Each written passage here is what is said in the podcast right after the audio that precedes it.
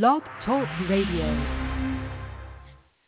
This land is mine. God gave this land to me. This brave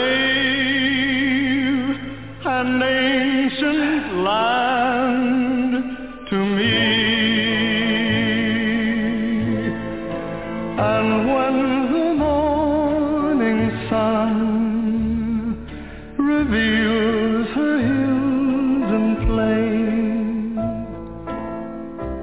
then I see a land where children can run free. So take my hand and walk this land with me, and walk this lovely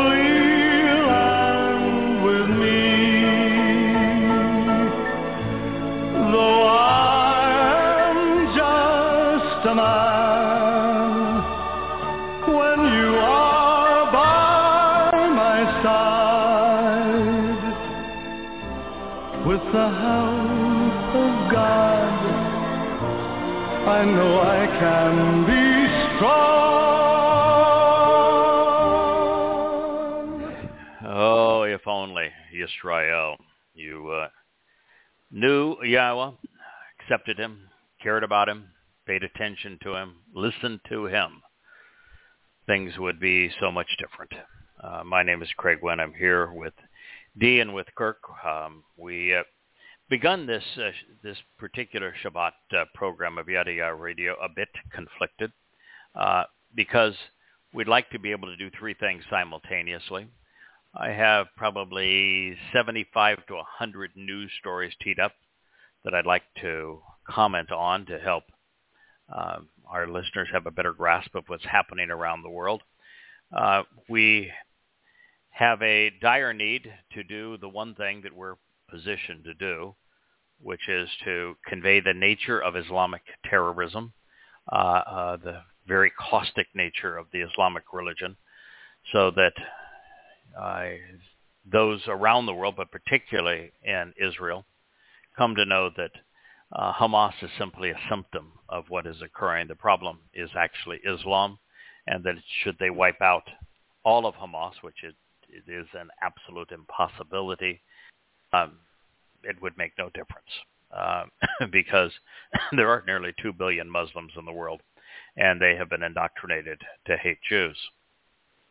Of course, the third thing we'd, we'd love to do, and we are uniquely positioned to do, is to share with Yehudim, Jews, and also with Goyim, uh, who Yahweh is, what he is offering to us, and what he is expecting in return. And hopefully we will return to those books in the Yada Yahowah series and to begin sharing them with you again.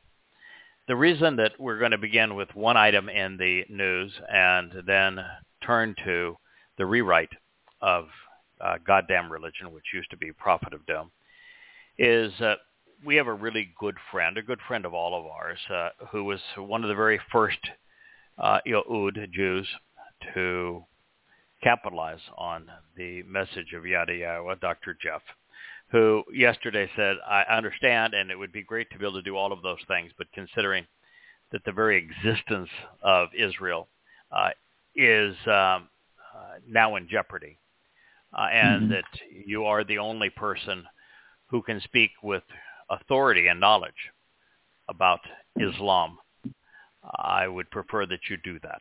So we're going to.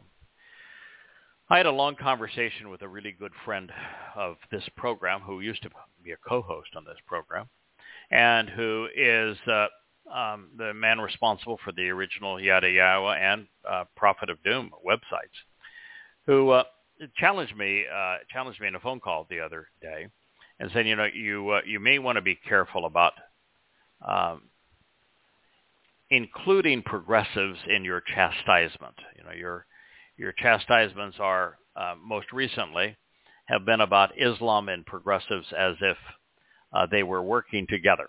And someone might get the impression that you have a uh, political uh, persuasion. And what I shared with him is what I want to share with you, and then we're going to uh, talk about the consequence of progressive indoctrination in an article that was just published.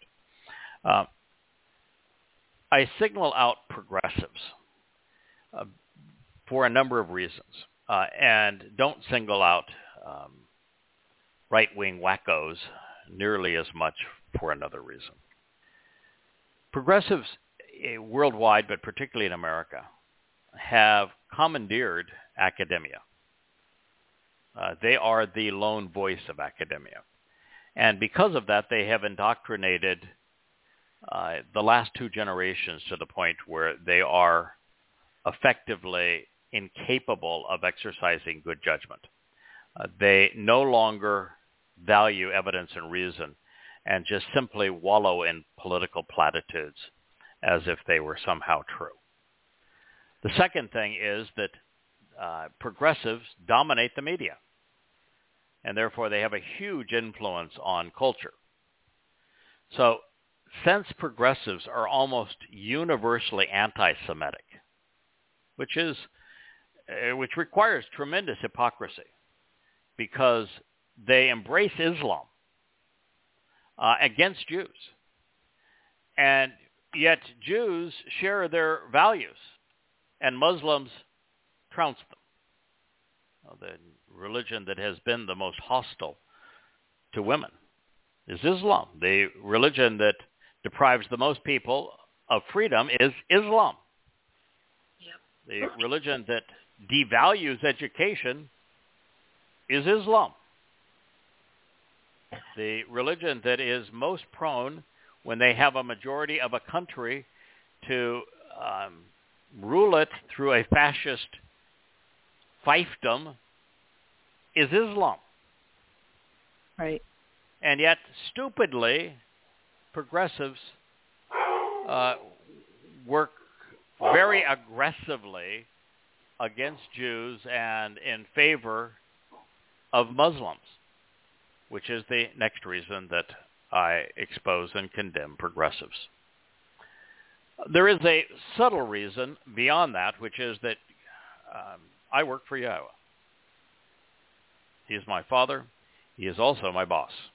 Uh, every day, fourteen hours a day, uh, I serve him on behalf of his people and advancing his agenda. And Yahweh is decidedly anti-political in addition to be anti-religious. To the extent that I'm capable, I modify my perceptions so that they are consistent with his. I figure that he's a whole lot smarter than I am, and when I do that, I find that I understand the world a whole lot better than I do otherwise. So um, that is my approach.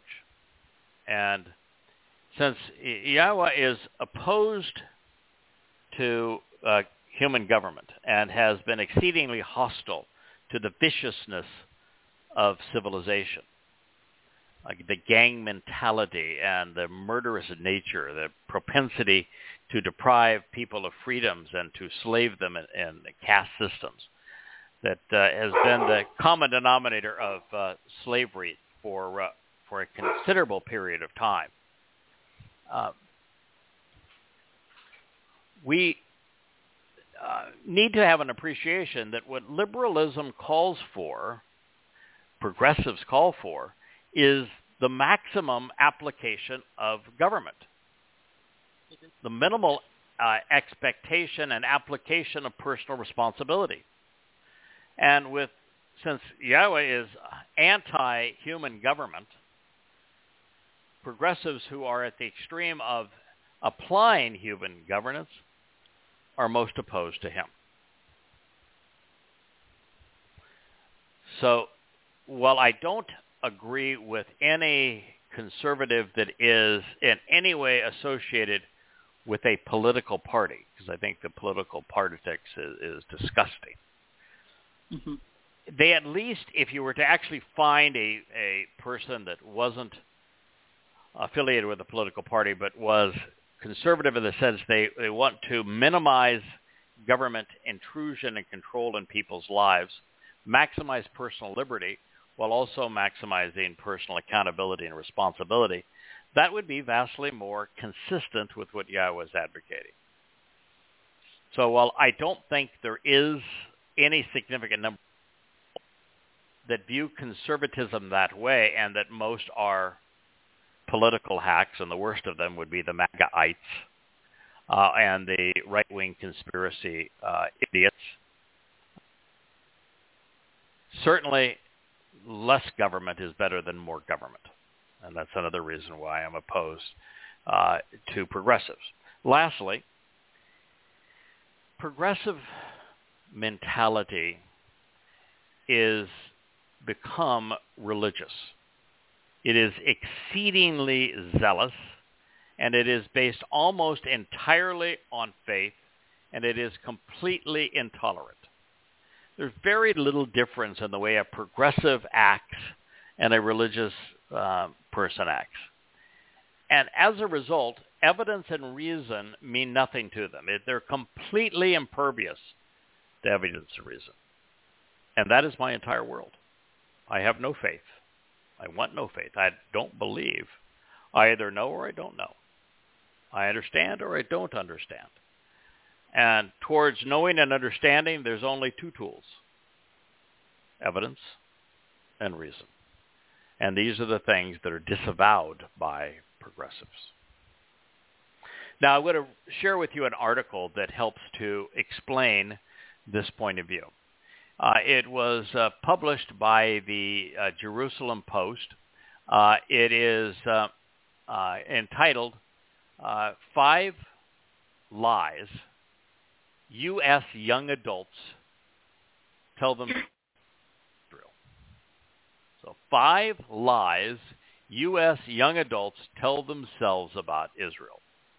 Number one, one-third, thirty-two percent, of young adults eighteen to twenty-four in America, when polled, they do not believe that Hamas terrorists killed fourteen hundred Israeli civilians by shooting, stabbing, and beheading them. Nope, don't believe it. What Didn't to believe? These are facts. Pardon? Yeah, they're, they're pictured. There's nothing to believe. It's facts. Yeah. Correct. I mean, it's evidence. It's unquestionable fact. Uh, the jihadists filmed much of what they did. They recorded much of what they did. There are mm-hmm. overwhelming pictures to demonstrate what they did. They celebrated what they did. And so, should, so there's a third of young people who are so ignorant, so jaundiced, politically compromised, so indoctrinated, mm-hmm. that they can't process the evidence rationally to recognize that uh, Muslims under the control of Hamas in Gaza, after being trained and equipped by Iran, breached the fence between Gaza and Israel at dawn on October seventh, twenty twenty-three, and over the next ten hours, murdered fourteen hundred Jews. They took two hundred twenty back into Gaza as trophies. They raped children as young as four and old women as old as eighty. They were so vicious on their rapes, men would hold legs apart, breaking their pelvis so they couldn't close their legs, and they would even cut out their genitalia after the rapes. They would mm. torture their captives, and sometimes torturing children in front of their parents, cutting off their fingers oh. and their toes one at a time, gouging out their eyes. Those they killed, they burned. Some they burned alive. Yes. Many they cut off their heads with knives. Uh, there is probably, uh, to say that there has not been anything this barbaric, anything this inhuman at this scale that has been perpetrated in the last two thousand years would not be an exaggeration. It is the single worst display of human behavior in two thousand years. Now, you could argue and say that, you know, the Japanese were pretty brutal in, uh, in Nanking and uh, and in, you know, in China there, and what they did to Americans, and, and I wouldn't argue it. They were. But they didn't cut off heads. They didn't chop off body parts. They didn't burn people alive. You could say that the Nazis were horrible in the gas chambers, and then to crematorium, they were very systematic about mass murder. Yes, many experiments which were savage on people. But there's been nothing that even comes close to the viciousness, the cruelty, the inhumanity of what Muslims out of Gaza, equipped, trained by the Iranians, did in Israel, and wholly unjustified. Gaza is not occupied nor controlled by Israel. It's just a fact. Yep. So a third of young Americans are too stupid to recognize this. That makes them an, an absolute waste of a life. Number two, uh, and by the way, before I finish that, I want yes. our listeners to know that this act, five or six thousand more, kidnapping two hundred twenty, rapes, sodomy, that while that was the most horrific ex- example of inhuman behavior the world has seen in better part of two thousand years, it is just the beginning. The world as you know it, or you believe it, going to exist very much longer. And to a significant degree, the world will enter a point of world war because of the ignorance that has been imposed on people through progressives, and that has rendered young Americans and young Europeans incapable of thinking. The second phase of what we witnessed will be a hundred times more vicious. And because of the United States malfeasance and Europe's malfeasance throughout the Islamic world, and what we're doing in the Ukraine, Uh, even how we processed the response to covid nineteen and the bankrupting of uh, currencies. The combination of these things, the invasions of Afghanistan and Iraq, the migration of Muslims throughout the free world, that because of these things, the world is now split, where you have China and Russia and Iran, which includes now Syria and Lebanon, and uh, also the Gazaites and Palestinian uh, Islamic Jihad on one side. And the other side, America, Europe, uh, and to some degree, Saudi Arabia. The world is split.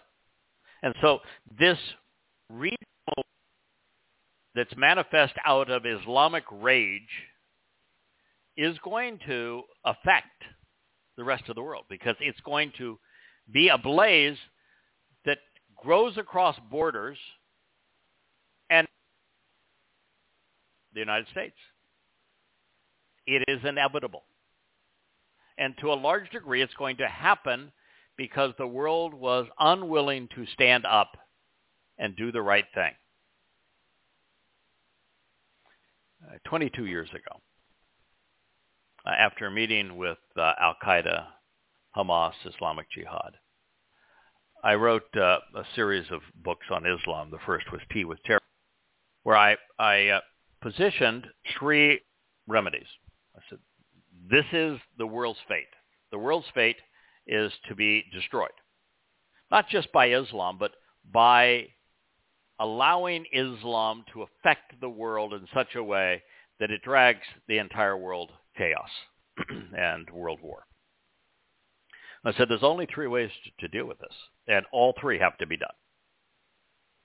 And I was blunt. I went on five thousand radio shows to tell this story. So the first thing is that, like any disease that is this deadly, Islam has to be quarantined. We have to stop invading Islamic countries. We have to stop allowing Muslims to flee those countries and come into non-Islamic countries. It is a disease. It is lethal. There is no antidote. It can't be fixed. It has to be quarantined. The second is we have to stop funding Islamic terrorism, which the West does by buying hundreds of billions of dollars of oil from Islamic fiefdoms who spend enormous amounts of money manufacturing those terrorists. The only reason Iran could train five hundred Uh, Palestinian Islamic jihadists and Hamas members just prior to this and arm them and then provide the funds for the rockets and also fund Hezbollah is because of the black ooze under its soil, which the world clamors to buy. So second point is we have to stop funding our own demise. And third, Islam has to be exposed and condemned. We're going to do that over these next few programs. We're going to begin with Chapter six of the rewrite of what was Goddamn Religion and is now, oh, excuse me, was Prophet of Doom and is now Goddamn Religion. Those were the three things that have to be done. And, and some people say, well, that's pretty harsh. I mean, you know, we uh, people can be whatever they want to be in terms of uh, their religion. And, uh, and uh, you know, quarantine people sounds meaner, meaner. Uh, and, uh, and, you know, what are we going to do with my S U V uh, in terms of putting gas in it? There's no part of my solution that is harmful. None of it that's inappropriate. Right. None of it that's undeserved. And I'm going to tell you that because the world didn't do it, and now points one and two are already too late. Uh, uh, it's too late to stop funding Islamic terrorism, and it's, it's too late to stop to quarantine it. So points one and two, twenty-two years ago, would have prevailed. They will not prevail now. Um, so I'm not selling this as a way to save the world because it cannot be saved. It's way too far gone. Uh, but at least we can hold Islam and progressives accountable for the damage they've they have done and are doing, and we can awaken Israel uh, to its present plight, of which there are no good answers. But there's at least an explanation by exposing and condemning Islam. All right, point right. two. Nearly half, forty-five percent of eighteen to twenty-four-year-olds in America think that an Israeli airstrike caused the explosion at the Gaza's Al-Ahli Arab Hospital that killed allegedly five hundred fifty people. I mean, that's ridiculous. To believe that, you have to suspend all logic, evidence, and reason. Hamas yep. said it, even though their rocket caused it, and it didn't cause that kind of damage. It didn't even hit the hospital. Uh, but nonetheless, the media, because it's filled with progressives, ran with the story because they hate Jews and they don't think. Evidence and reason don't matter. Israel came out within two hours and said, we've done a thorough investigation. Not only didn't we have an airplane or uh, any uh, munitions anywhere close to that uh, hospital, uh, we have actually tracked the rocket. It was shot from a cemetery behind the uh, the hospital. It didn't hit the hospital. It uh, it hit the parking lot. We have pictures of the parking lot, pictures of the hospital. The hospital was not destroyed. The number of casualties is probably ten to twenty. Uh, mostly in the uh, the parking lot because there was a stash of of weapons in the parking lot of a hospital. That's a, a really lovely thought, isn't it? Uh, And uh, they they even produced a recording between the Islamic terrorists who acknowledged, yeah, it was us. We shot the rocket. Yes, it misfired. It went into the parking lot. Uh, we're bad. And uh, then saying, well, it doesn't matter. Well, we'll we'll capitalize on this. And they deliberately lied. And because of the ignorance and the lack of logic of young people and progressives in the West, they bought it hook, line, and sinker and ran front page stories that Israel had done this. And now, with all evidence to the contrary, all of it, there isn't a shred of evidence that would implicate Israel. In fact, in that parking lot where this uh, rocket hit, there is a one-foot deep, one-foot in diameter impact crater, which is, if you look at all the impact craters of the is, uh, the uh, Hamas rockets that were fired into Israel, that's about the size of them. Then you look at the size of the craters left by Israeli munitions, which take down entire buildings and leave a fifteen-foot deep crater that's about twenty feet wide. It's, it is so incredulous. You have to be so deliberately, willfully stupid for nearly yep. half of young Americans. I can't use think to believe that it was an Israeli airstrike. You're out of your ever-loving mind. Number three, more than half, fifty-three percent of young Americans say that Israel, not Hamas, rules Gaza. Israel has no influence on Gaza. The Bush administration twenty years ago demanded that Israel give up Gaza. After the Six-Day War, Israel came to control Gaza, which was an outdoor prison run by the Egyptians. And the Egyptians would have nothing to do with these people. They weren't called Palestinians at the time. They were just Arab Muslims. But they were obnoxious. And so the Egyptians controlled it, made it an outdoor prison, but didn't let anybody out. And then Israel in the Six-Day War gained control of it, uh, built some beautiful farms in the north, probably the best treatment that the Gazians have ever had. They were, you know, given the access to education. Israel provided electricity, water, fuel, uh, monies. Best circumstances in the history of these people in Gaza. And they, uh, uh, George Bush says, nope, nope, nope, that won't work. Give the uh, the Fakistanians control over Gaza. So they did. And since that time, Israel's had no influence in Gaza, has turned into a recruiting and indoctrination hellhole for Islamic terrorism and for attacks on Israel. So if you're one of those fifty-three percent of young Americans who think that Hamas does not rule Gaza, but that Israel does, you are too stupid to get out of bed in the morning. You're you're wasting your life. And you're likely to lose it because of the collective stupidity of progressives. Israel unilaterally withdrew from the Gaza Strip in two thousand five. Period. End of story. Number four. More than a third, six, uh, thirty-six percent, do not believe that Hezbollah, should be that Hamas is designated as a terrorist organization. Unreal. What the hell do you think it is? What do you think they did? Uh, well, you don't know what they did on uh, on October seventh, do you? No, apparently not.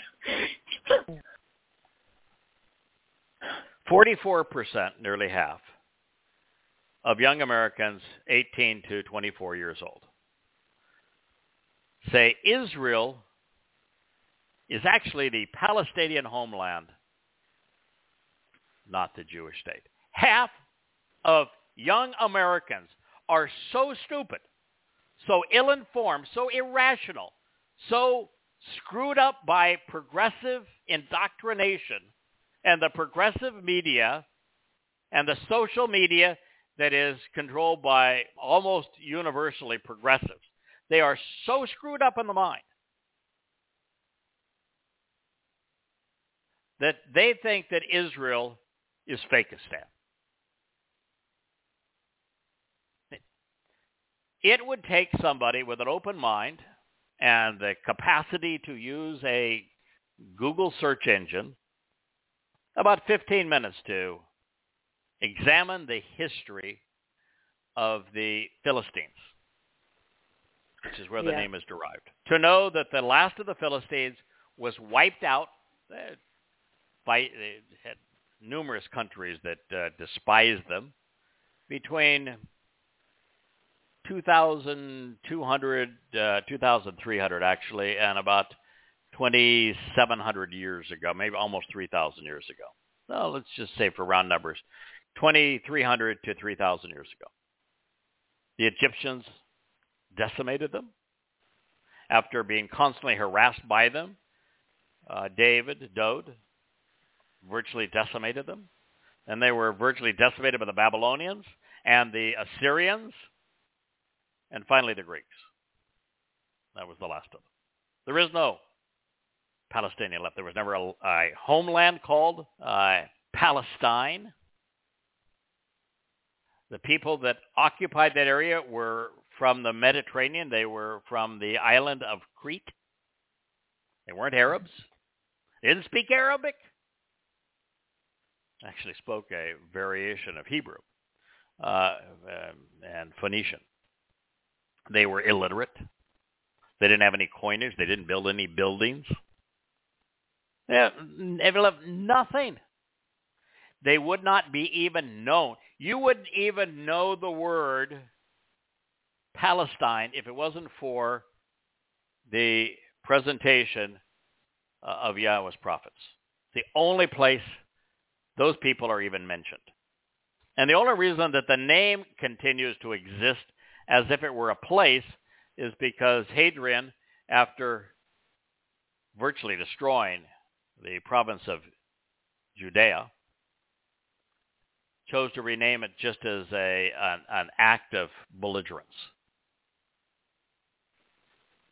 Yep. And then when Jordan controlled what we call now the West Bank, and Egypt controlled Gaza, and there was a remnant of these uh, Muslims, uh, Bedouins, and Arabs uh, in those two areas. There is not a single one of them who referred to themselves as a Palestinian. The term wasn't even reintroduced until Yasser Arafat, oh, the ugly one, working with the Muslim Brotherhood in Egypt, came up with the idea that if we can convince people around the world that we are Palestinians and Israel is Palestine, if people will, will buy into that, then it will appear to the world that we're entitled and that Israel is the occupier. And they pulled it off. Because of progressive academia that was a huge proponent of this, they pulled off the, the lie of the century. And now half of young Americans actually believe that Israel, which has a history that is well documented, that goes back more than three thousand years and is chronicled and the uh, all of the artifacts, the written language reports of the historians and kings and pharaohs of Egypt, of Babylon, of Assyria, of every country, every tribal uh, designation surrounding them, as well as copious details and the Torah and prophets. And it's always Israel. It's Israel and Judea. Samaria. Jerusalem was their capital. Yeah, they were beaten up by a lot of different countries. The Egyptians beat them up, the Assyrians, the Babylonians, the Greeks, the Romans. Um, doesn't change who they were or that that's their homeland. And to say otherwise is to be stupid. And that's just the word for it. It's stupid. All right. This set. Um, unless you all have uh, something you would uh, like to add, I'm going to go into the rewrite of Goddamn Religion, uh, entering it actually at uh, chapter six. One of these days, I do need to return to chapter two, uh, which is uh, um, At War with Religion, because I think it does a marvelous job of summarizing the the events and the uh, the choices that await Uh, Israel and their consequences, and it has been, oh, it's probably fifty percent augmented since the last time we shared it on this program. Uh, but nonetheless, I, I want to give our listeners, particularly in Israel, an insight into the satanic nature of Islam. Uh, very few people actually know much about Islam. They don't know how it was founded, who founded it, where it was founded, uh, what its doctrines say, what its scriptures reveal, but I do. And I don't expose and condemn Islam based on anything that Muslims are currently doing. Oh, that would give you plenty of, of mm-hmm. ammunition. Yeah. But because, and yeah. based upon what the Quran, when it's reordered and set into the context of Muhammad's life, through the Sunnah, the four oldest and most reliable uh, sources of oral reports from Muhammad and his companions. And it's by making the Quran chronological and contextual and setting it into Muhammad's uh, de- words and deeds that it makes sense. It's horrible, disgusting picture, but it can be understood. And that is what Prophet of Doom does. Now, uh, the rewrite is Goddamn Religion is a little different. And the reason it's a little different is I wrote Prophet of Doom twenty-two years ago, uh, right after nine eleven, on behalf of Americans and Europeans to try to help Americans and Europeans understand why those suicide bombings occurred. Since that time, I've written almost thirty books on the uh, on Yahweh's testimony, uh, coming to know who he is, what he is offering, what he expects in return, uh, understanding how to pronounce his name properly, understanding the terms and conditions of his covenant, how the invitations to meet called the mikra uh, support the benefits of the covenant, uh, and as well as understanding how Dode is David. Is the Messiah and Son of God and our Savior, the Zeroah Passover Lamb. And so I think my understanding of who Yahweh is and, and what he is offering and what his timeline uh, is when he is returning is better than anyone alive today. Um, I am unique among people in that in the history of the world, I am the only person who has written multiple books to effectively destroy the credibility of Judaism. That would be in the Babel series in particular. Uh, Islam, through Prophet of Doom and now Goddamn Religion. Christianity, through the four volumes of Questioning Paul, while simultaneously detailing the testimony of Yahweh and celebrating and proving. No one else has ever done those four things. Very few people have ever done any one of them, and no one has done any one of them to the extent that I have done each of them. So that puts me in a very unusual, unique, uh, Yahweh would use the term kodesh, set apart position to that's awaken true. yeah, uh, Israel and Yehudim. And that's who I work for, because that's the people that Yahweh chose. That's who he loves. That's who he is returning to. And he wants them awakened out of their comatose state, out of their uh, being so irascible towards him, to the point they are willing to listen to him again and anticipate his return on Yom Kippurim in year six thousand Yah, which is October second in twenty thirty-three. So based on that, let's uh, talk a little bit about um, the Quran and Islam. This chapter eight is entitled Satan's Manifesto.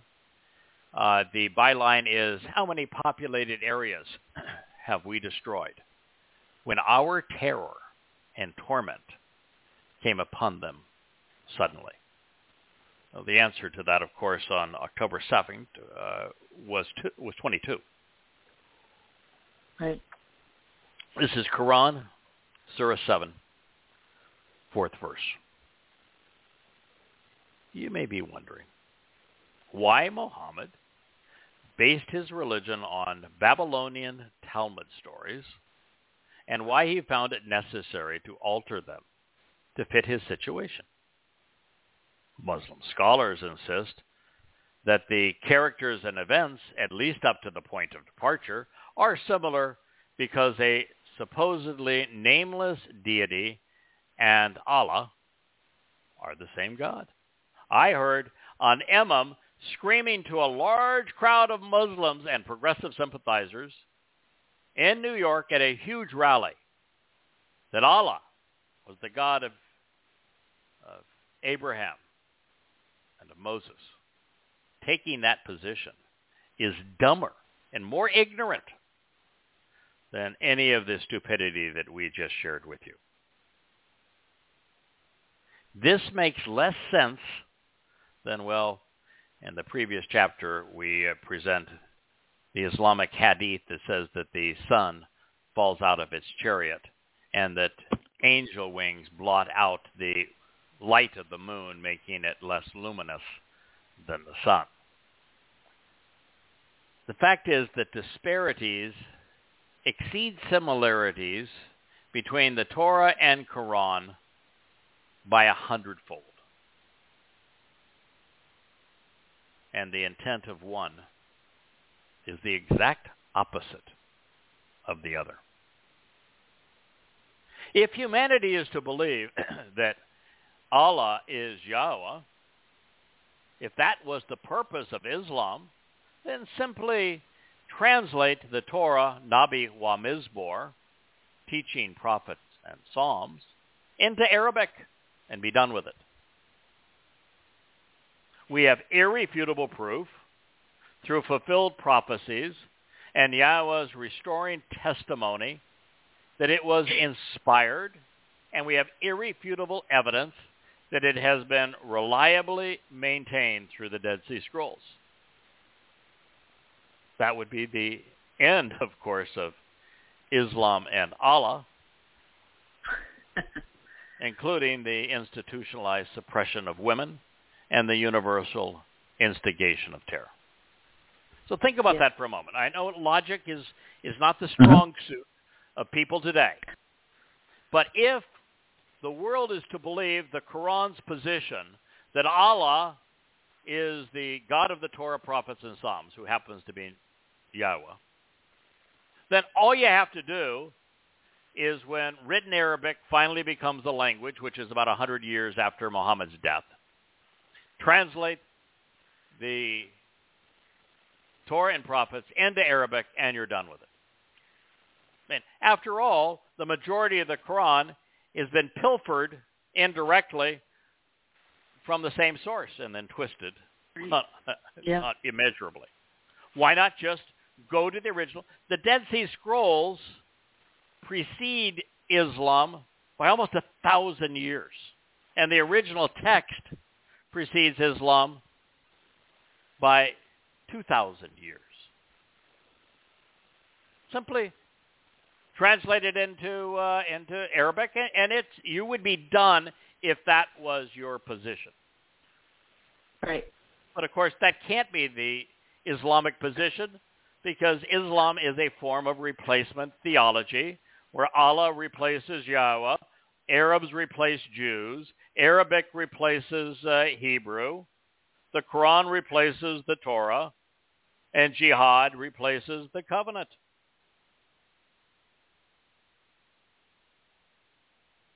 And of course, if they did that, there would be no Islam and no subjugation of women.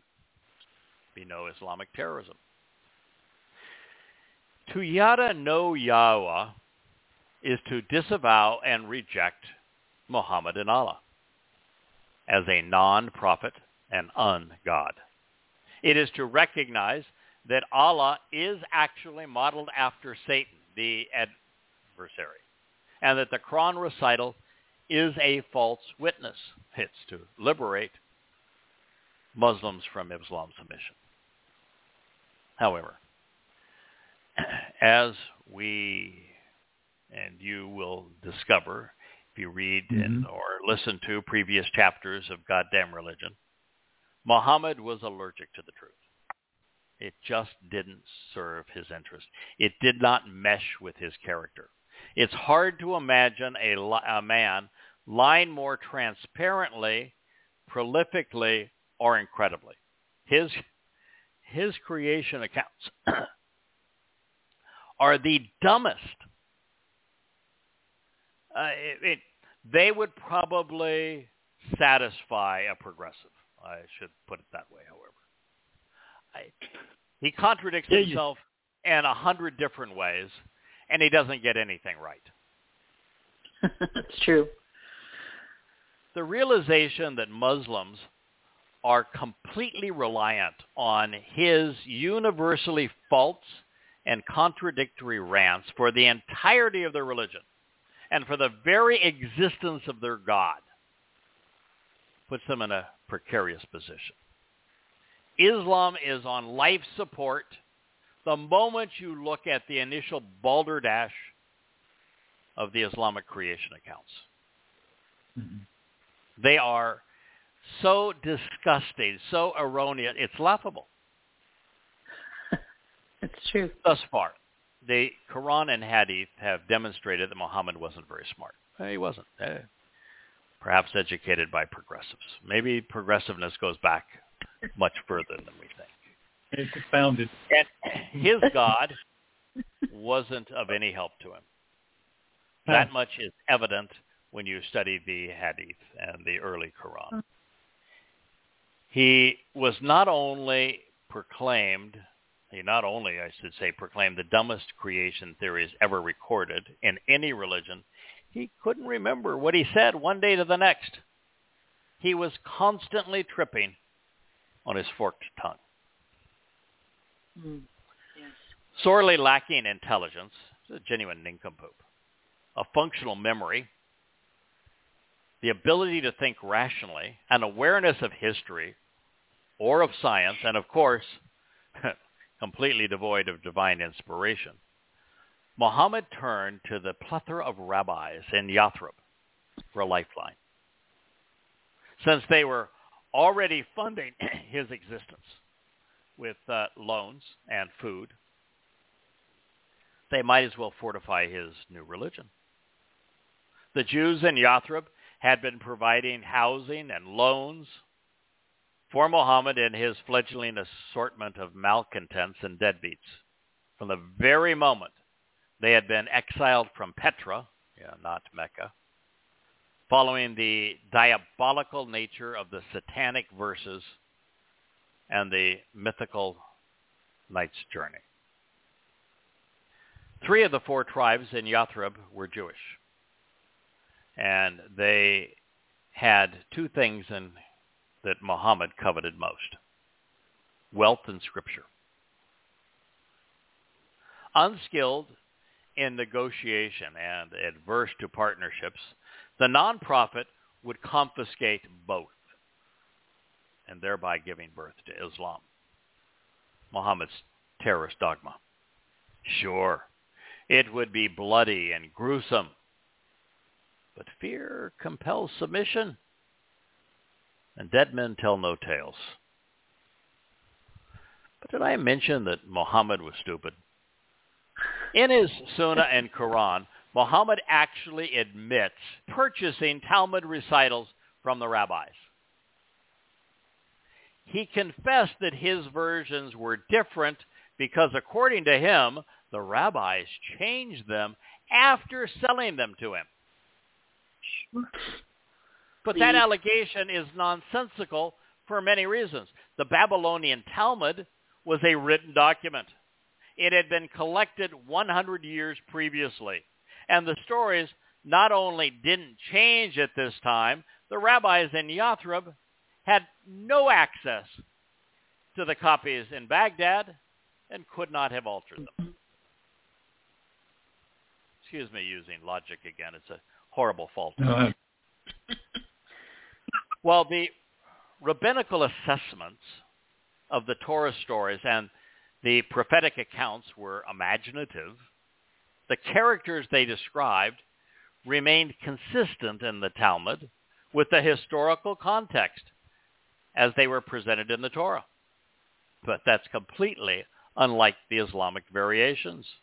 For that nincompoop of a imam to be screaming that Allah was the God of Abraham,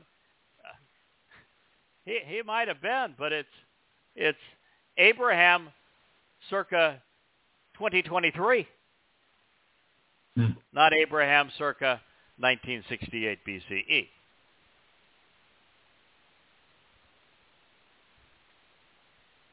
Muhammad altered everything that the rabbis recited to him to suit his personal agenda. Mm-hmm.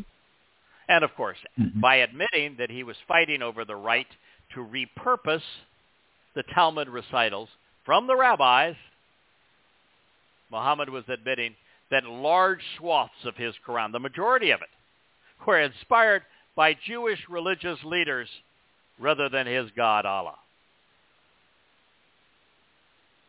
Excuse the logic again. Muhammad's clumsy corruptions of these paid rabbinical recitals to suit his agenda and his situation are so obvious they're laughable. When the mm-hmm. rabbis mocked this sandbox psychopath for having done so, Muhammad didn't just silence them by decapitating many hundreds of them, just in the same manner that narcissists do today. He couldn't hold his own tongue. In the process of degrading these Jews, the ungod's nonprofit implicated himself, not just in mass murder, which he admitted to, but in having fabricated his Quran through bastardized plagiarism.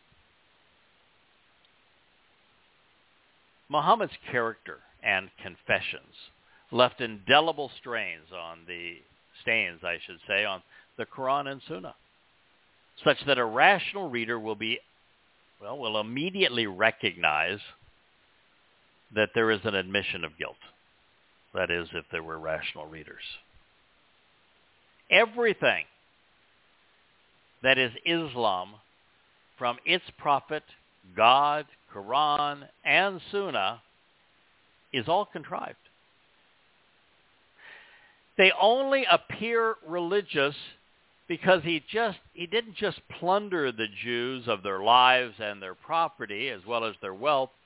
He stole from the most prolifically documented, best known monotheistic religion at the time, Judaism, by way of the Babylonian Talmud, to make one man's personal quest for perverted sex, stolen wealth, and a craving for sadistic cruelty seem religious. All right, so far so bad. Team Islam usurped Jewish ideas, terms, names, characters, and events, even their language. Yes, Quran is a Hebrew word. It is from Kara. It means to read and recite. And Allah's name means to invoke a curse. They're all Hebrew. Wow. In fact, the letters that, that comprise the Arabic alphabet are all Hebrew. Every important yeah.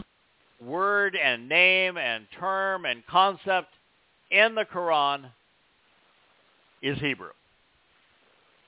All of the characters are Hebrew. All the places. Important. Muhammad simply yeah. penciled himself in as a fellow prophet, as the lead act on the marquee. He cast Allah in the role of Yahweh, although I don't think he ever knew Yahweh's name, because the despicable rabbis in Yathrib who recited their Talmud stories to him would use it. Right. If they had used it, Muhammad would have claimed that his God's name was Yahweh. There's no reason mm. to pick up the name of a meaningless rock god named Allah. In fact, he wasn't even the first god of the Quran. He was the fourth. Muhammad replaced Jews with Arabs and started telling tall tales, but being illiterate, stupid, or maniacal, he got them all fouled up. The Jews laughed themselves silly. Rather than accepting the self-promoting prophet who wanted to be the third and now a long line of false messiahs after Jesus Christ, Akiba's uh, Bar Kokhba, and then Muhammad, who was denied, they teased him for his errant portrayals of their history. But aspiring tyrants never admit to being wrong. Rather than correct his revisionist history, Muhammad claimed supremacy. He said, if you reject my message, you will die. In fact, you'll be tortured first. Mm-hmm. Emboldened by the militants that he had come to command through bribery, he twisted the stories further in an effort to make his wanton behavior look prophetic. Jewish history and the witness to it in the Torah, Nabi wa Mizmor, were contorted to the point that they became nonsensical. The rabbis, in defense of their horrible decision to sell Muhammad recitals from their Babylonian Talmud, then foolishly mocked Muhammad all the more. Enraged, Allah's messenger struck back, calling them donkeys, apes, and pigs. He ordered his followers to kill every Jew. He'd show them who was right and who was wrong. He'd prove that he was a prophet by decapitating Jewish men, raping Jewish women, and enslaving Jewish children. Hmm.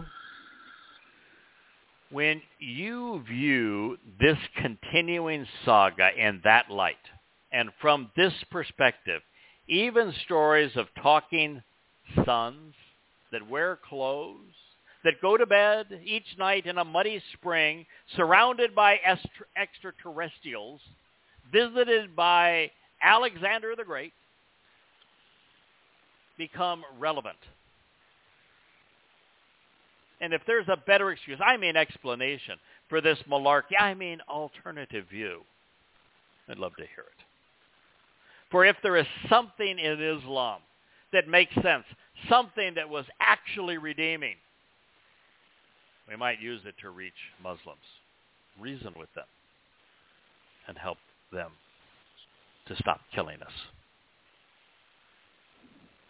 By way of confession, I came to accept the Torah, Nabi wa Mizmor, Yahweh's teaching and guidance, his prophetic declarations, and the marvelous songs written by his firstborn son, our Messiah and Savior, Dode David, as the inspired word of Yahweh, because of the prophecies it contained, because of its scientific and historical accuracy, and the merit of God's message.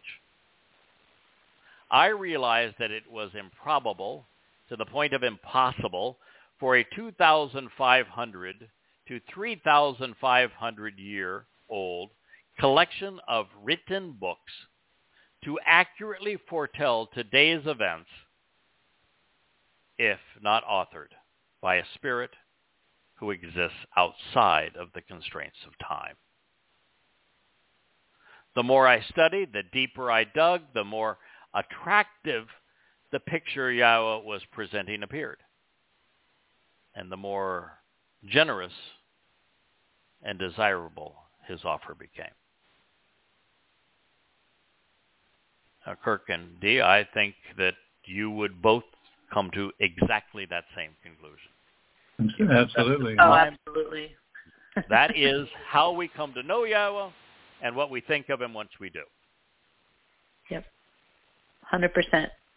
You do not have to share our conclusions, but you're encouraged to know how we came to hold them by reading the books which comprise Yada Yahowah, of which Goddamn Religion is just one of many. They're all available in their entirety at yada yah dot com, including the rewrite, the progress we've made thus far on the rewrite of Goddamn Religion. Thank you, David and and uh, Jackie, for your editing and for posting them uh, as I worked through them. That's a tough job because I'm never satisfied. I, I even went back today from the beginning and and rewrote uh, much of it. Um, I want it to be as accurate and as forceful and as compelling and vital as it can possibly be, because the very survival of Israel depends on it, and the rest of the planet as well. These books, in their entirety, all of them, thirty books on the shelf at yada yah dot com, are all free in their entirety. And they're royalty-free in the printed editions. We do not do this for profit or for popularity. I have to laugh to say popularity because Yahweh's never been popular. And no. uh, boy, is that, uh, is that particularly true uh, today. And hmm. we all, three of us, invest our resources and our time to serve Yahweh and his people. We are not paid in any way, shape, or form monetarily. We do not accept donations. Nope. We do this for the love of Yahweh and because of his love for his people. You're here. Yep. We will continue to hold Muhammad accountable and prove the Quran and Sunnah fraudulent through the non-prophet's own words and deeds, as they were recorded in his scriptures. However, without an appreciation of who Yahweh is and what he is offering and requesting in return, by contrast, a reader will never fully understand just how evil is Islam is, or comprehend why it has become so deceitful, destructive, and deadly. However, if we were to cut to the chase, Islam disproved itself by claiming that the Torah was inspired by Allah and that the Quran confirms its message. Two inspired books from the same deity cannot be contradictory to the point of being opposites. Moreover, Yahweh's name appears seven thousand times within his testimony. More than this. Well said. To understand Muhammad's and Allah's motives, it is important to at least read what Yeshaya Isaiah foretold in the fourteenth chapter about the ascent of Satan, such that the adversary achieved his ambition of being seen as Allahu Akbar, greater than the God of the Jews, Yahweh. Now, you'll find it accurately translated and explained in the fourth volume of Observations entitled Teaching, and in all three volumes of Babel, Beast abominable, and venomous. But we will also reprise it in this review because of what Muhammad claims on behalf of his wannabe God in the seventh surah of the Quran.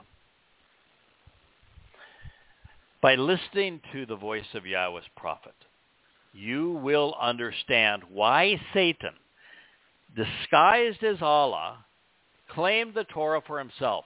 You will also appreciate the reason the ungod turned so violently against Yehudim. And it is because they are Yahweh's chosen people and prophets. This perspective is marvelously presented in the last two volumes of the Babel series, on, uh, which is on Ezekiel, because Ezekiel is the prototype for Allah's prophet. It is Satan's autobiography. Muhammad's dependence on the Torah and the prophets to fill out his Quran wasn't simply that he lacked inspiration and credibility, but also because his ungod had an agenda. He would rise above Yahweh in the minds of Muslims by claiming to be the God whose name he never speaks, Yahweh. But he's not very good at impersonating God, and so his true nature is always visible behind his very thin veil. Hmm. Since the nonprofit and his ungod decided to pilfer Yahweh's testimony and stand upon his credibility, doing an appalling injustice to both, at the very least, we must now compare the resulting Sunnah and Quran with the original. Had he been original himself and created their myths pendantly, we would be able to judge them solely on what they had to say and not through comparison. But now comparison is required to determine veracity. That said, this is not going to be an essay on comparative religions. Unlike Allah, I recognize that Christianity, Judaism, and Islam are all indefensible and highly objectionable to God. However, when the non-prophet says something stupid, such as the Quran confirms the Torah and Gospels, I'm here to proclaim that that is not only inaccurate, it is impossible.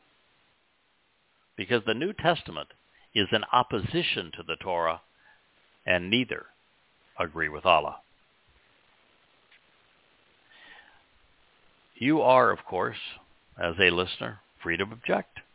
You can view Muhammad's demonic behavior and the motivation for his deceitful scriptures metaphorically. His demons can be seen as our guttural nature, human depravity in full bloom.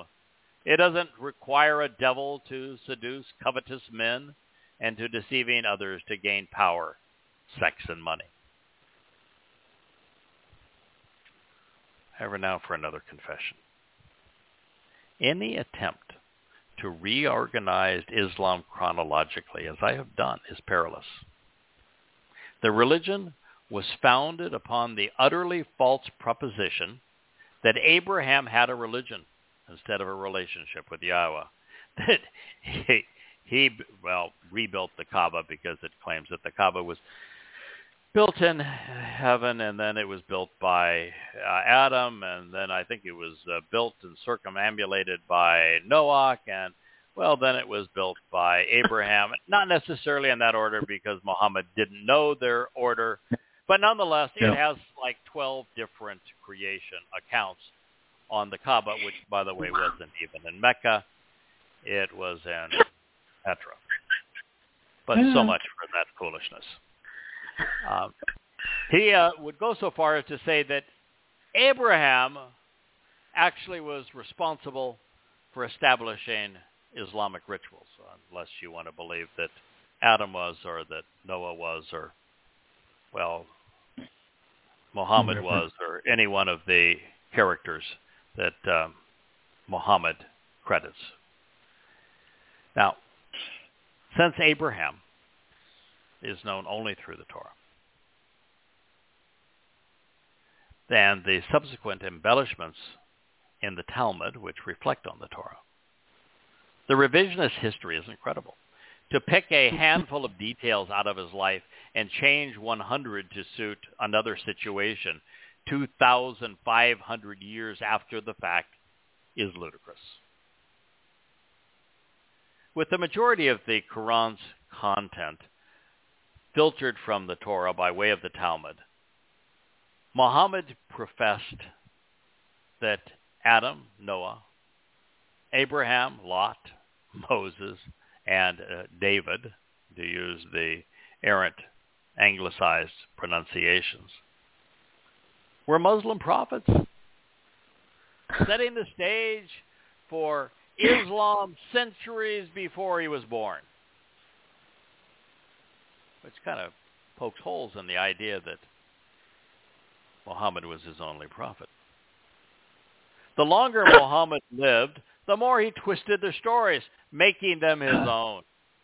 So if I present evidence in the order Muhammad actually made his assertions, we'd have to jump in and out of history.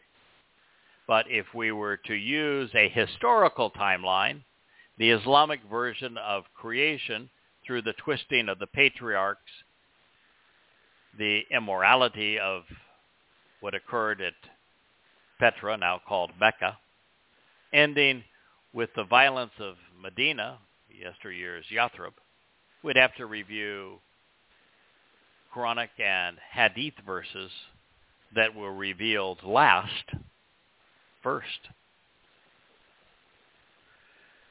Tabari and Ishaq, as historian and biographer, use the same chronological approach that I have deployed in creating Goddamn Religion. Therefore, every surah we reference early in this narrative was revealed late in Muhammad's life. Adam and satanic and Satan dominate Islam's Genesis, yet none of the supporting Quranic verses discussing them are from the first score of surahs in the order of their alleged revelation. Now, I share this to keep you from jumping to the conclusion that Muhammad was a well-schooled religious man, progressing sufficient understanding of the Torah and prophets to plagiarize it effectively at the outset of his career. In reality, he would not come to know anything about the Torah until he came to know the Jews in Yathrib. And he would not attempt to rewrite the Gospels until he was at war with Byzantium. We pick up the story of Islamic's creation with uh, where we left off. Uh, it was with uh, a fellow named Iblis. Uh, Iblis is a um, butchered transliteration of the Greek word for devil, uh, diablos. Wow. Uh, and so it, it is, uh, it, for the most part, he is supposed to be Satan. Now, this is a complicated concept, but um, over the course of these two chapters that I'm going to share initially on, on uh, Yada Yahowah Radio with you, I'm going to prove conclusively that the primary agenda of Allah was to jettison the adversarial title so that he could convince Arabs to worship him as God. Therefore, Allah is Satan in the guise of God. And so right. To accomplish this, Allah must demean and denounce the adversary title. You can't be God if you're known as Satan. So Allah must denounce his true identity to promote his false identity. So we're going to begin here with the seventh surah, which is called the Heights, the wall between heaven and hell. Well, this is an inauspicious start because Nothing of the sort exists. Shamaim, heaven, is a spiritual realm.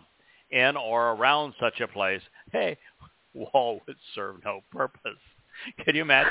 You're out there, and uh, if, if, just imagine space, you know, and the, and the universe in six dimensions. If you had a wall between us and, say, the planet Jupiter, which we do with the asteroid belt, would you simply go below it or above it?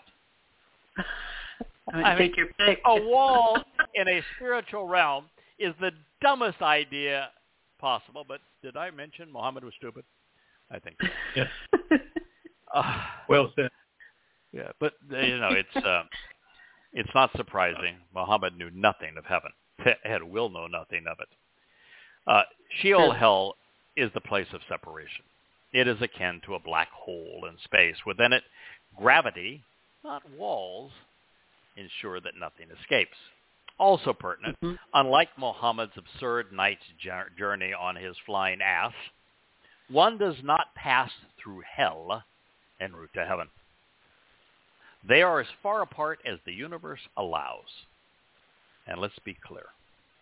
While Muhammad may have been ignorant of Sheol during his life, he will get to know it intimately once I have been given the opportunity to condemn him to an eternity within it.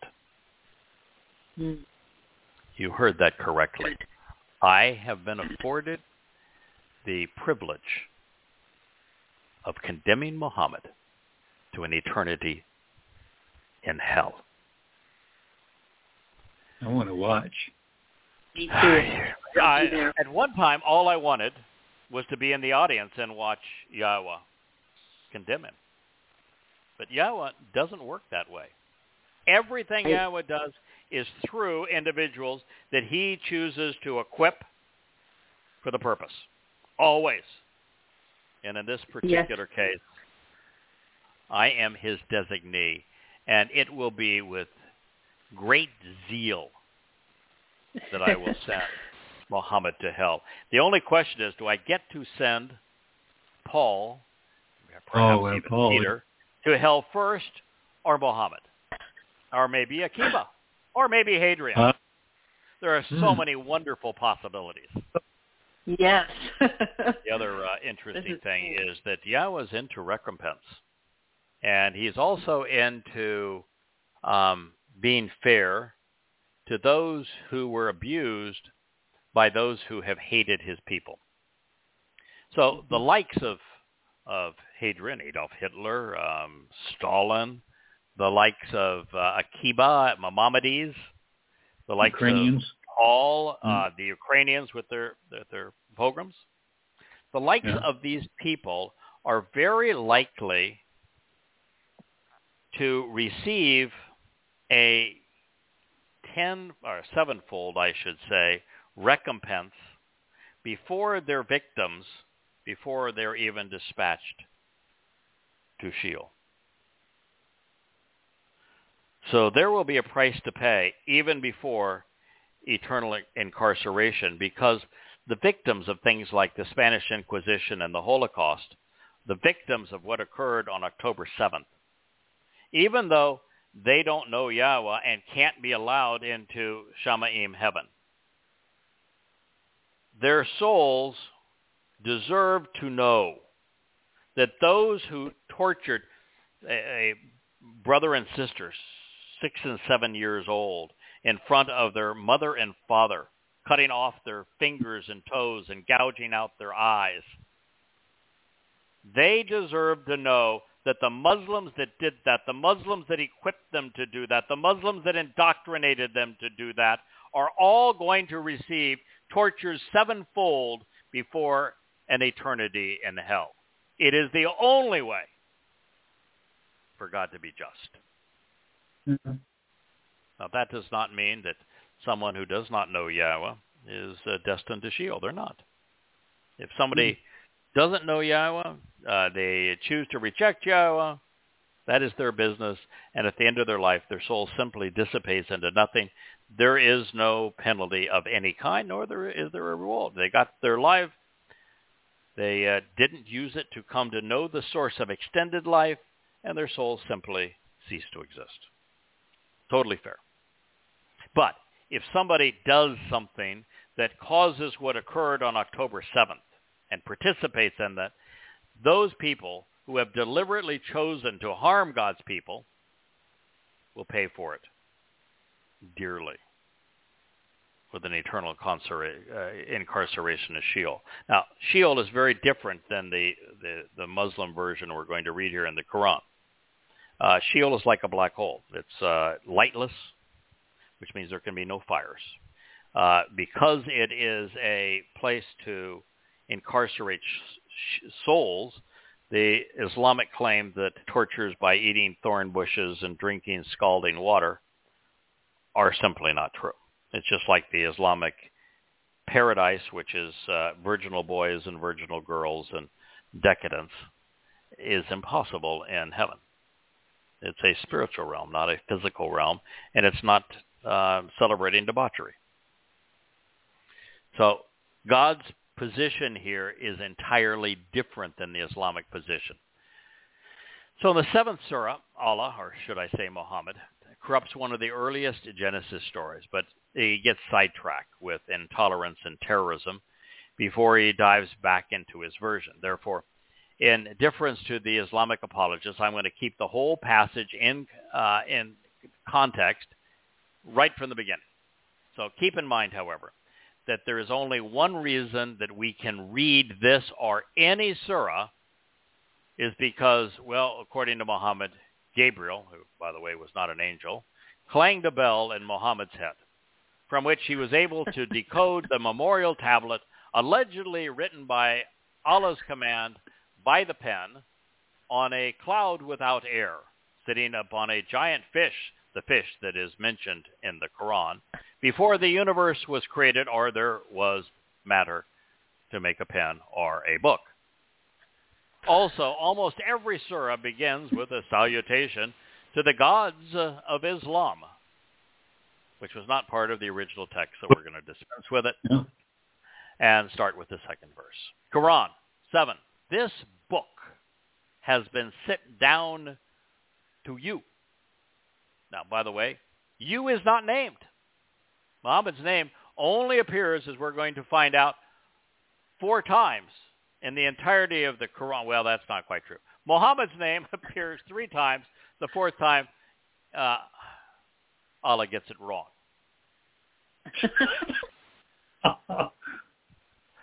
This book has been handed down to you, whoever you might happen to be. Well, mm. The opening statement is not accurate. The Quran did not exist as a book at any time during Muhammad's life. And therefore, it was not sent down to him. And that is a statement of fact. Right. Based upon the historical record, nothing would be committed to writing for another century.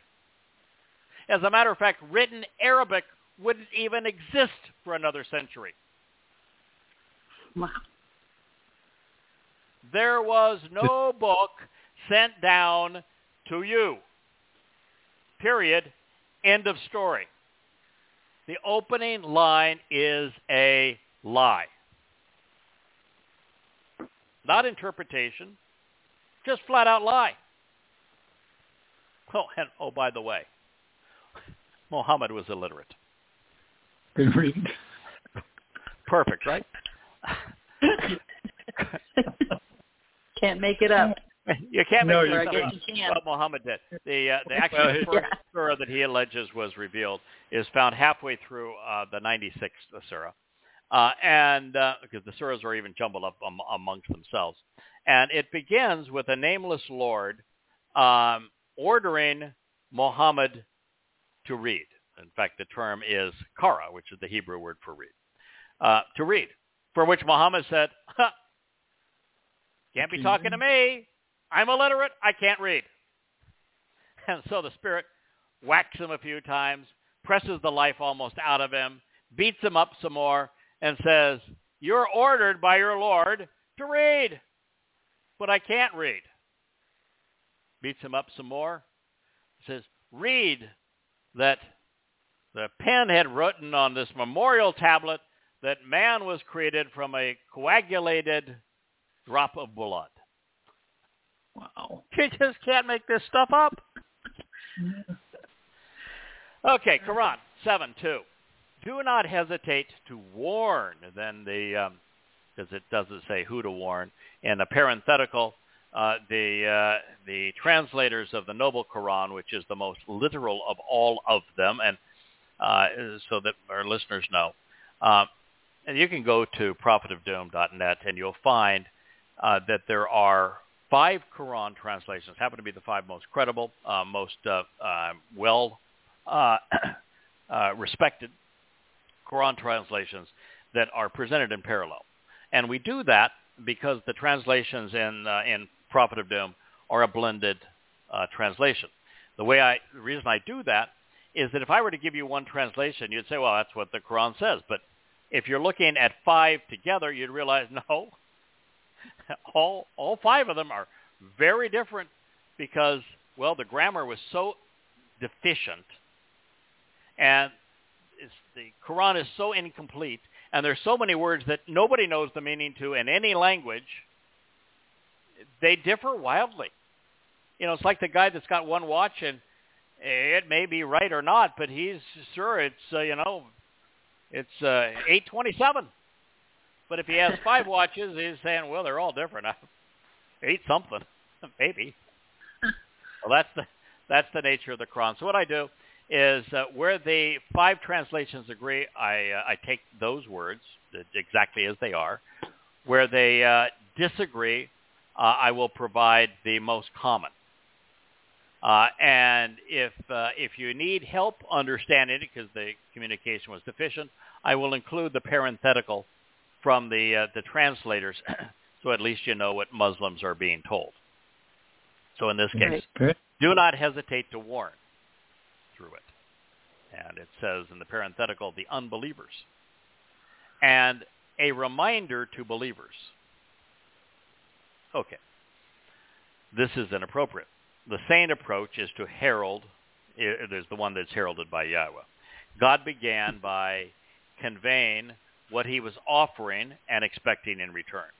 That's the whole story of the covenant. Warnings followed in God's case, the presentation of his personal and conver- conversant relationship with Adam.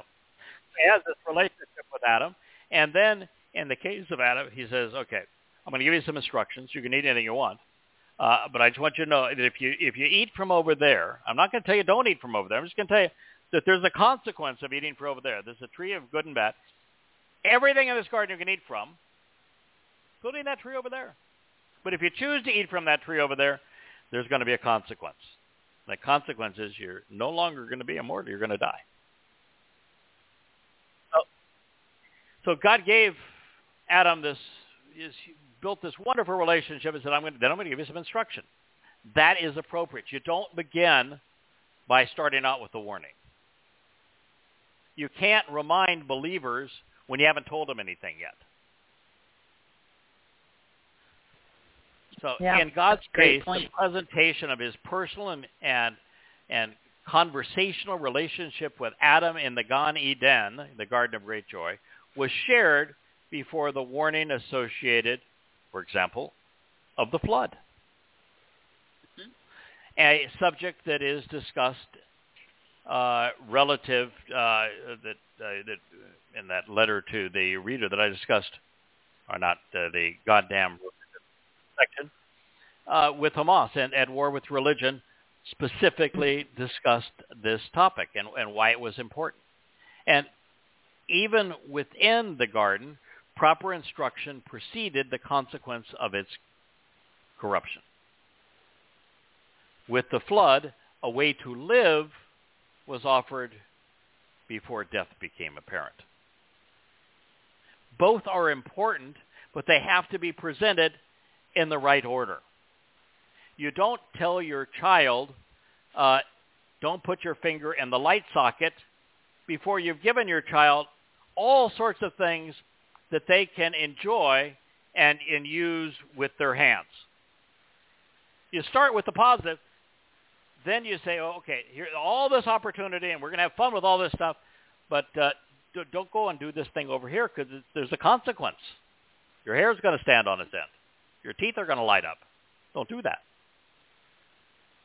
So Yahweh invites Abraham to engage in his Bereth covenant.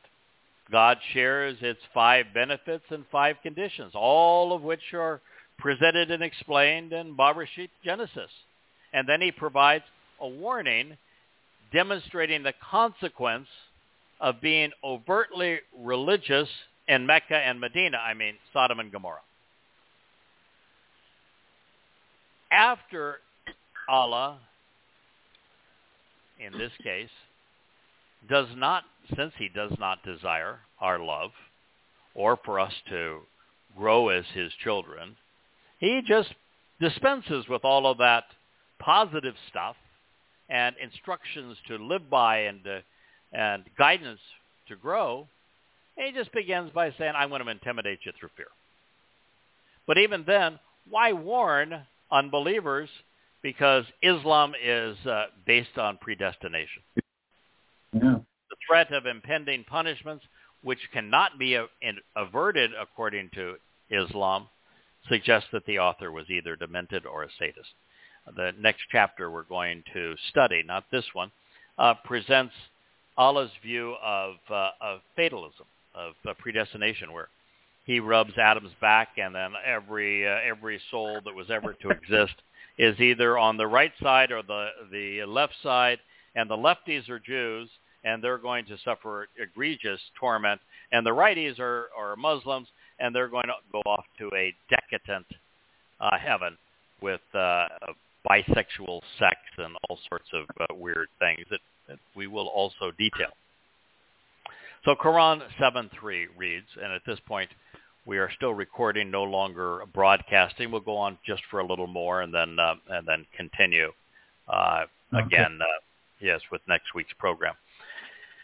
Follow what has been sent down unto you by your Lord. Now, at this point, nothing has been sent down, and Lord is the is the title of Satan, not Yahweh. So follow what has been sent down unto you by your Lord, and follow not any partners or friends beside him. Little do you remember. Quran seven three. So, Yahweh wants to be known as our Father. Well, Allah seeks to lord over humankind. He wants to do so as a master. Yahweh worked and communicated through individuals like Adam and Noah, Abraham and Sarah, Yishak and Jacob, Moshe and Aaron, Samuel and Dode, Yashaya and Yirmiyah, even this fellow Yada.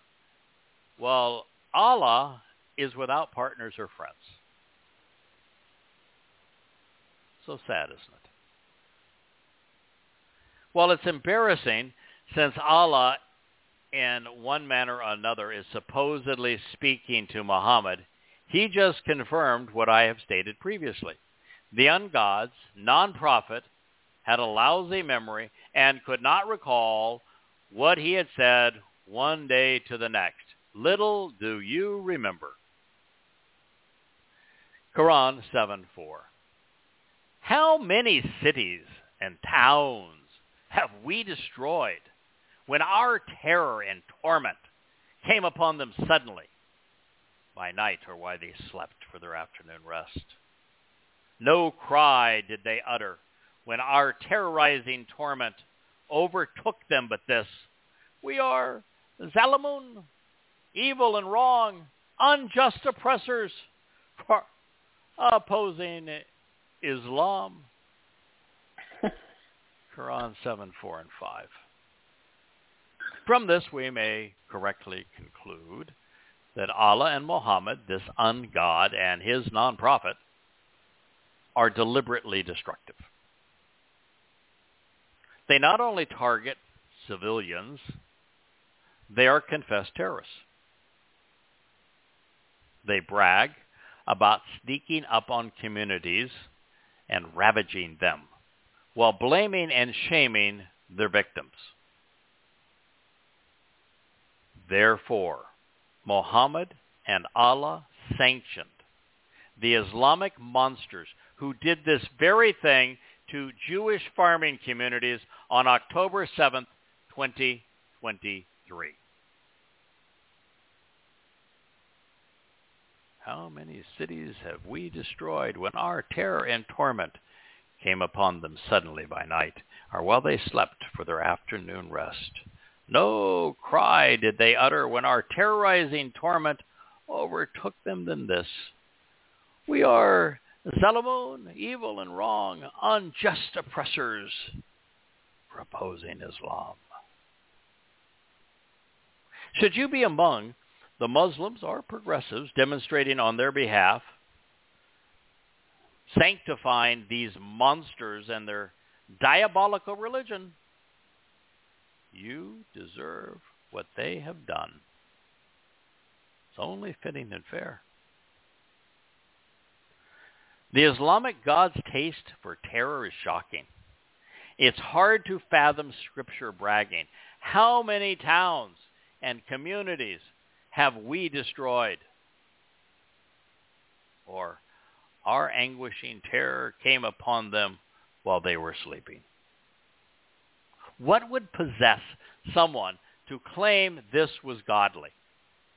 And worst of all, in Islamic fashion, the terrorist un-God and his non-profit had the audacity to do what they did on October seventh, which was to blame their victims.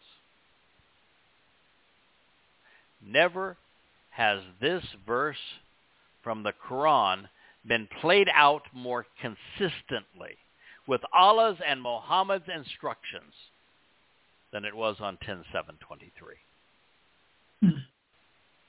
Any failure to hold Islam accountable is ignorant, irrational, and immoral. Obviously something half of young Americans know nothing about. These jihadists, following their non-prophets and un-God's example, they raped little children.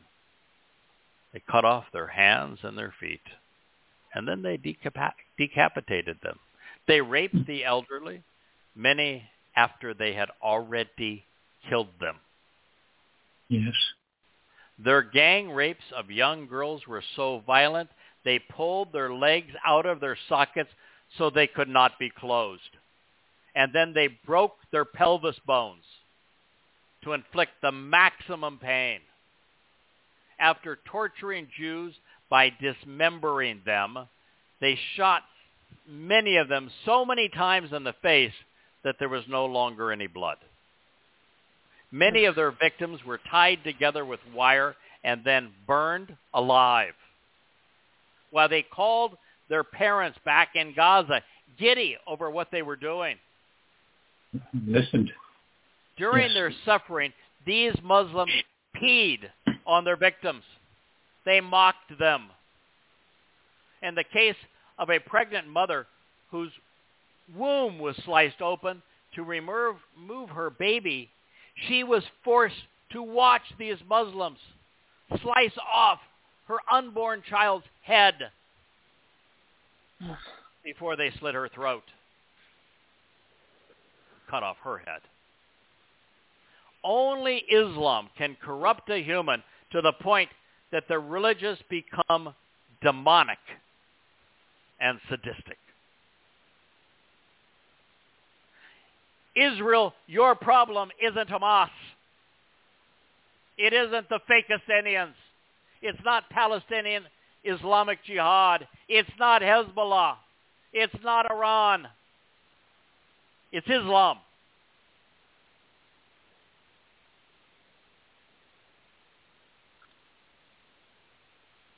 But for Muslims, it wasn't all rape, pedophilia, necrophilia. There was also kidnapping. And with a prize. The Fakistanians who brought captives back to their religious enclave were offered free apartments in Gaza and a ten thousand dollars reward for each. bummer for them. Gaza is being leveled. Yeah. Before we move on, I want to bring to your attention the motivation behind the opening salvo. Muhammad wanted his distra- distractors to know that his God would terrorize anyone who opposed them. This was a warning. If you deny Muhammad, his followers will torture and murder you. You know that I've had thousands of death threats. Yeah. All because I had the audacity, the courage, the compassion, the good sense to tell people what the Islamic scriptures actually say. Quran seven, six, and seven, seven. Then it is true. We will interrogate those to whom it, the terror, was sent. Our terror was sent. And surely we will question the messengers. Then assuredly we will narrate to them with knowledge, for we were never absent. And then the parenthetical reads, from any place or time, and saw what they did. Only in Islam is the victim of a terrorist attack blamed for their suffering. Although in the case of Jews, this has long been the demented underbelly of all manner of conspiracy theories, always blaming the Jews mm-hmm. when they're victimized. In context, especially following verses seven four and seven five, Quran passages seven six and seven eight reveal that the now deceased residents of the comatose communities, Muslims caught unaware and slaughtered, are going to be interrogated by Allah.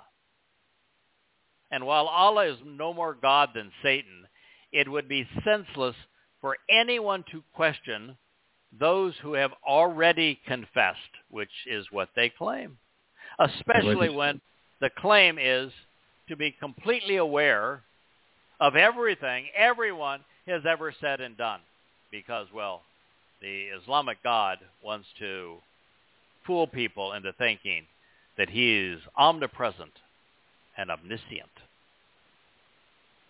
Moreover, thinking of this concept, trying to logically understand it, if God, which Allah is not, was everywhere and knew everything, then he and life would become meaningless. Allah's position is the same as that superimposed on the God of Christianity. But yeah. two wrongs do not make a right. For example, Yahweh does not know uh, those who do not know him. There's no reason for him to be irritated by the religious and political. And even with his covenant family, Yahweh is deliberately unaware of our faults, thank goodness, mm-hmm. which is part of the process of perfecting us. Dode took on Matzah all of our faults into Sheol and deposited there, where they are never seen again. Mm-hmm. And if God allowed himself to know our future, then what fun would there be in the relationship? Omnipresence is equally absurd. Yahweh has to be greater in dimensions than our universe, which is likely six dimensions, to have been able to create it. As such, mm-hmm. it is impossible for him to enter it. Just like Walt Disney couldn't enter the flat realm of Mickey Mouse. Can't be done.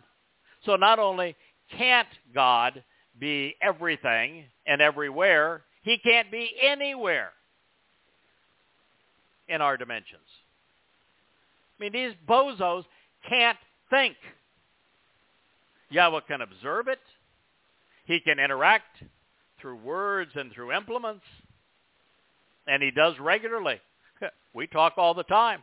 Our last conversation, he took me to task. He was really stern. I, I told him, listen, you got to, it's been twenty-two years since I was in the swamp of Islam. We've come so far. We've done so many things. I don't really want to go back there. And what if, what if I do go back there and we put it on the Yada Yah site and Muslims play the same game they always play? If they can't threaten you, then threaten to kill you, they perform uh, uh, the denial of service attacks to bring down the site. I don't want everything we've done over the last twenty-two years to crash because of this. Yeah, what's that? Look around you. Look where you live. Look who you live with. I've taken care of you. Now take care of my people. He says, you know, you're the only person that's prepared to do this. My people need to hear it. And, you know, that's pretty stern. But I'm going to tell you something. Yeah. He was right. Mm-hmm. Going back and and renewing, um, going back and rewriting, going back and repurposing, going back and correcting Prophet of Doom has been exceedingly fulfilling, exceedingly valuable. Uh, twenty-two years ago, I got Islam right. I got everything else wrong, but I got Islam right, for my credit. Uh, but now we know so much more than we did previously. Yes. That we can make this book sing to Yahweh's target audience. You know, okay, I, I mocked for good reason, obviously, progressives. I'm not writing this yeah. for them. I can't help them. They're beyond evidence and reason, and that's the tools that I'm working with. I can't help Muslims, nor do I want to. They're way too far gone. The religious are like progressives. They are allergic to evidence and reason. Unassailable evidence and irrefutable logic is lost on them. And so the target audience is narrow.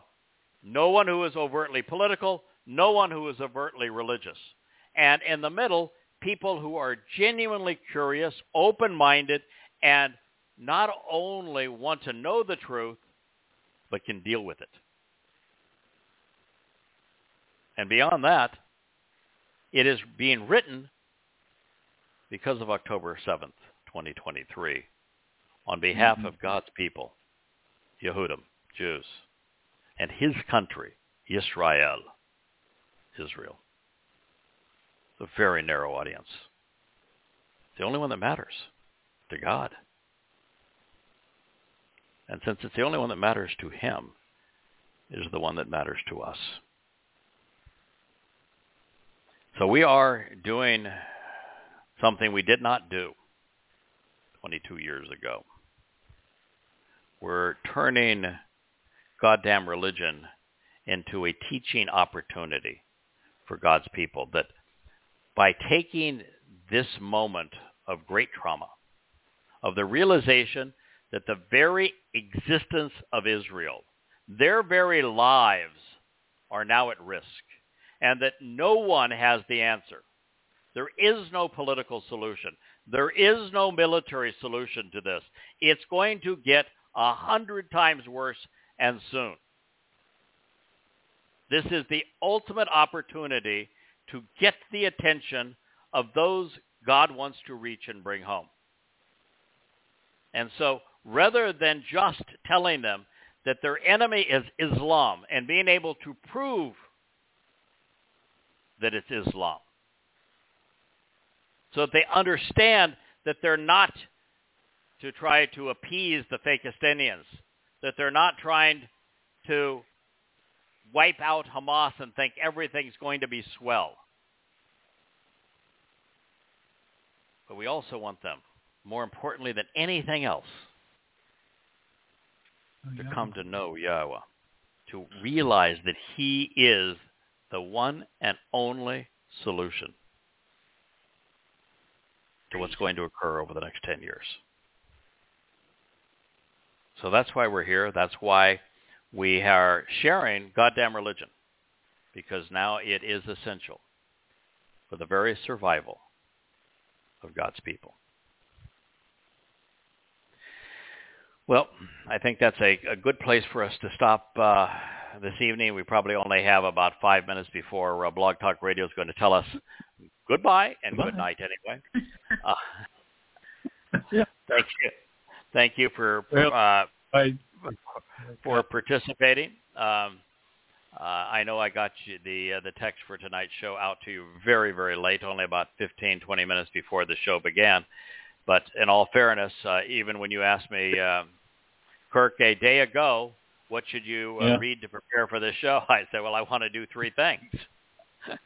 And you came right back and said, I agree with you. Let's we, we ought to do those three things. But uh, as you can see, it's just not uh, it's just not possible. We can't do the news.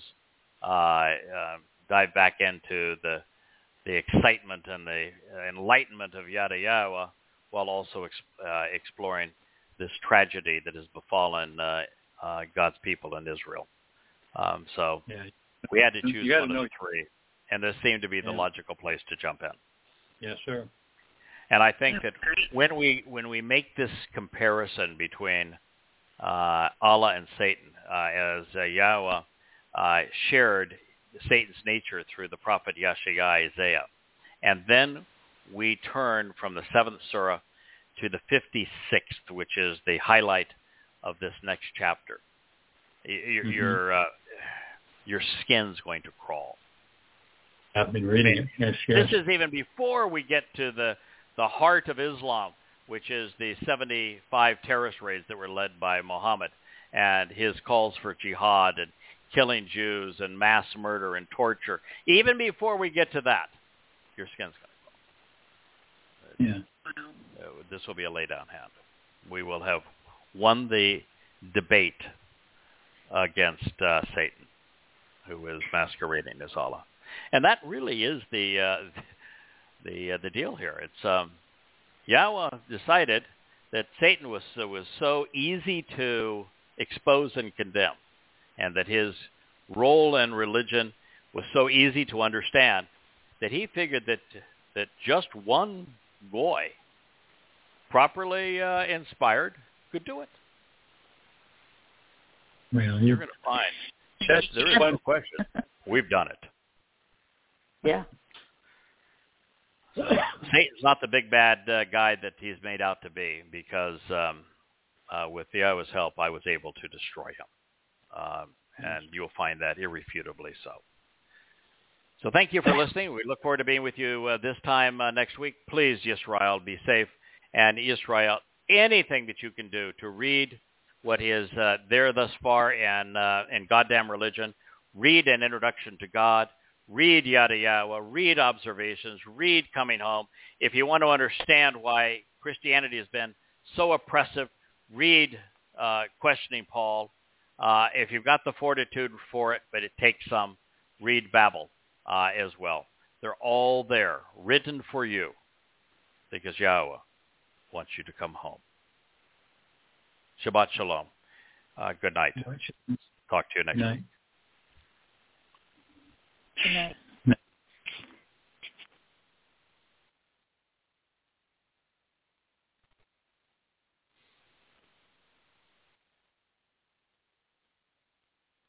With the Lucky Land Slots, you can get lucky just about anywhere. This is your captain speaking. Uh, we've got clear runway and the weather's fine, but we're just going to circle up here a while and uh, get lucky. No, no, nothing like that. It's just these cash prizes add up quick. So I suggest you sit back, keep your tray table upright, and start getting lucky. Play for free at Lucky Land Slots dot com. Are you feeling lucky? No purchase necessary. Void where prohibited by law. eighteen plus terms and conditions apply. See website for details.